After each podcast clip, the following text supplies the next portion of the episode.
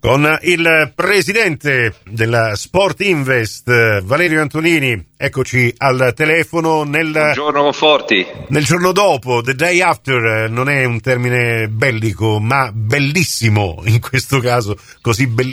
come bellissima è stata la festa di ieri al provinciale. Che emozione ha suscitato nel presidente questo bagno di folla?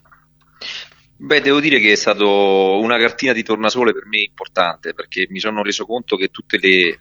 eh, intuizioni che avevo avuto, le impressioni iniziali si sono rivelate eh, corrette. Questa città vive di sport, ha sete di, di, di, di vedere eh, giocare le proprie squadre a certi livelli, c'è una, veramente c'è una una partecipazione complessiva straordinaria. La cosa che mi ha sorpreso di più, al di là del fatto che eh, lo stadio era pieno, abbiamo fatto il sold out incredibile per una presentazione della squadra di Serie D, è la dimostrazione veramente di qualcosa di,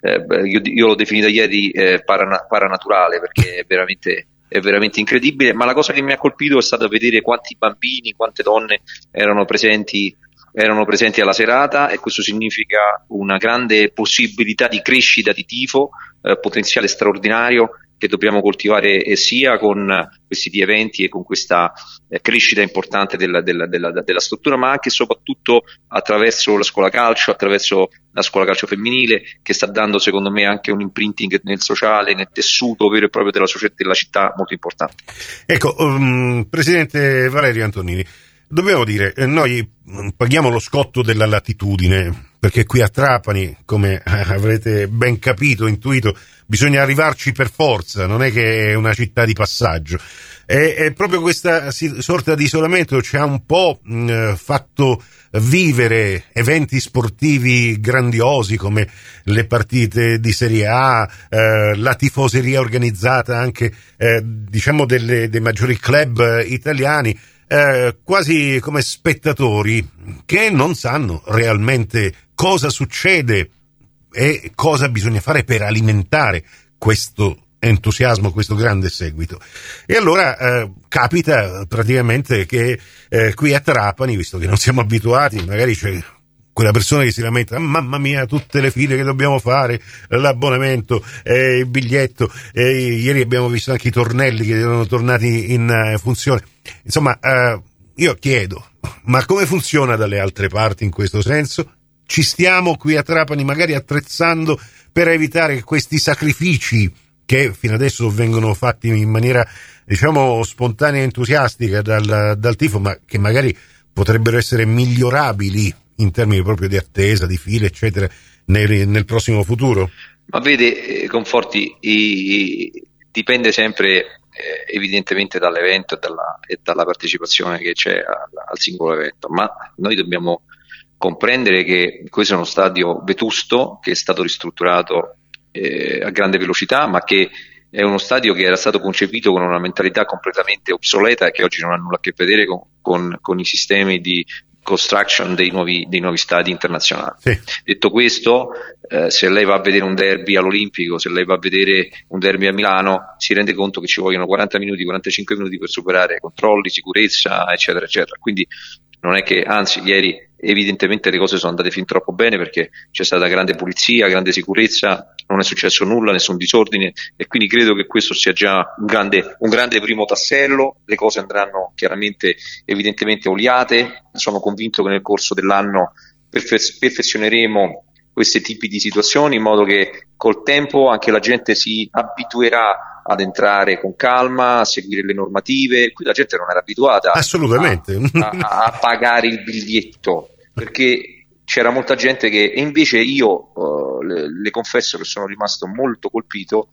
dal fatto che io non ho, non ho ricevuto richieste da nessuno di avere il biglietto gratuito, l'ingresso VIP e queste cose mi fanno pensare che c'è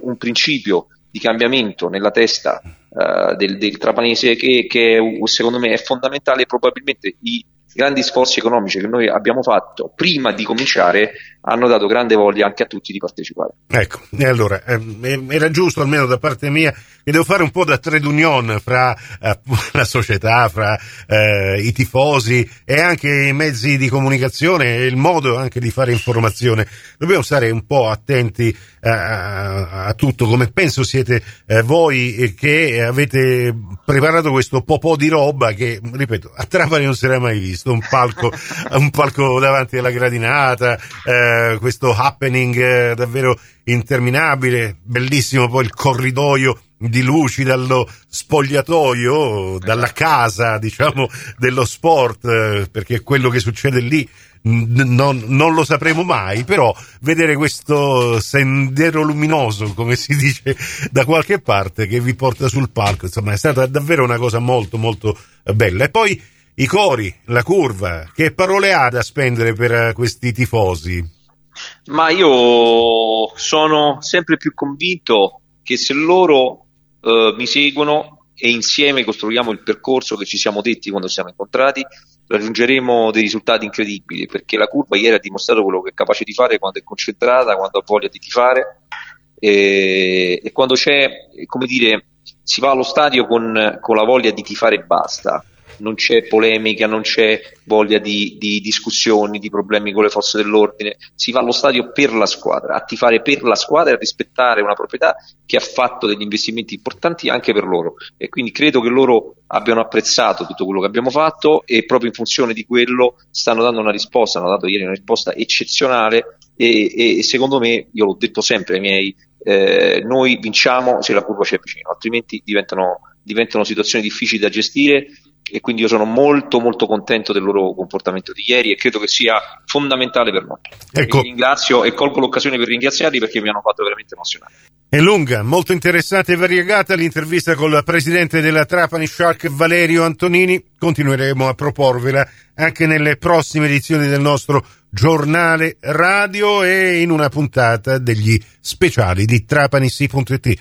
il podcast a vostra disposizione sul nostro portale. Da Nicola Conforti grazie per la vostra gentile attenzione. A risentirci più tardi.